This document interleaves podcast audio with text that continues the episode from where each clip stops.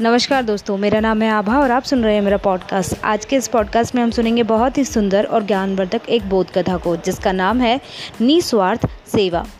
एक बादशाह एक दिन अपने विशिष्ट मंत्रियों के साथ बाहर घूमने के लिए निकला। वे घूमते हुए एक उद्यान के पास से जा रहे थे कि बादशाह ने देखा कि उद्यान में एक बूढ़ा माली काम कर रहा है।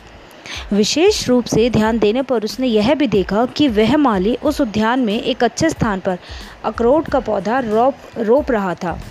घूमना छोड़कर बादशाह उद्यान में चला गया। उसने माली से पूछा, तुम यहाँ नौकर हो या कि यह उद्यान तुम्हारा ही है? मैं नौकर नहीं हूँ। यह उद्यान मेरे बाप दादा से चला आ रहा है। मेरा अपना ही उद्यान है। मैं देख रहा हूँ कि तुम्हारी आयु बहुत बड़ी हुई है। और मैं यह भी देख रहा हूँ कि जो पौधा तुम लगा रहे हो, वह अखरोट का पौधा है।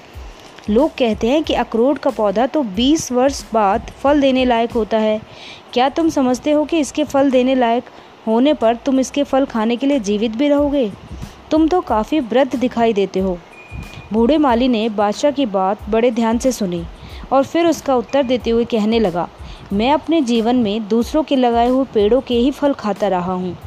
अपने हाथ के लगे पेड़ों के बहुत कम फल खाए हैं। इसलिए मुझे चाहिए कि मैं भी दूसरों के लिए पेड़ लगाऊँ, ताकि समय पर फल देकर वे मे, वे पेड़ मेरी तरह अन्य लोगों को भी अपने फलों से तृप्त करें। यही विचार करके मैं यह पेड़ लगा रहा हूँ।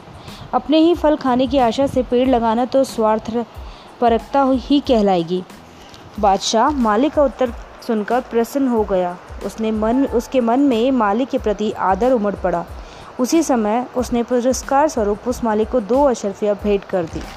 धन्यवाद।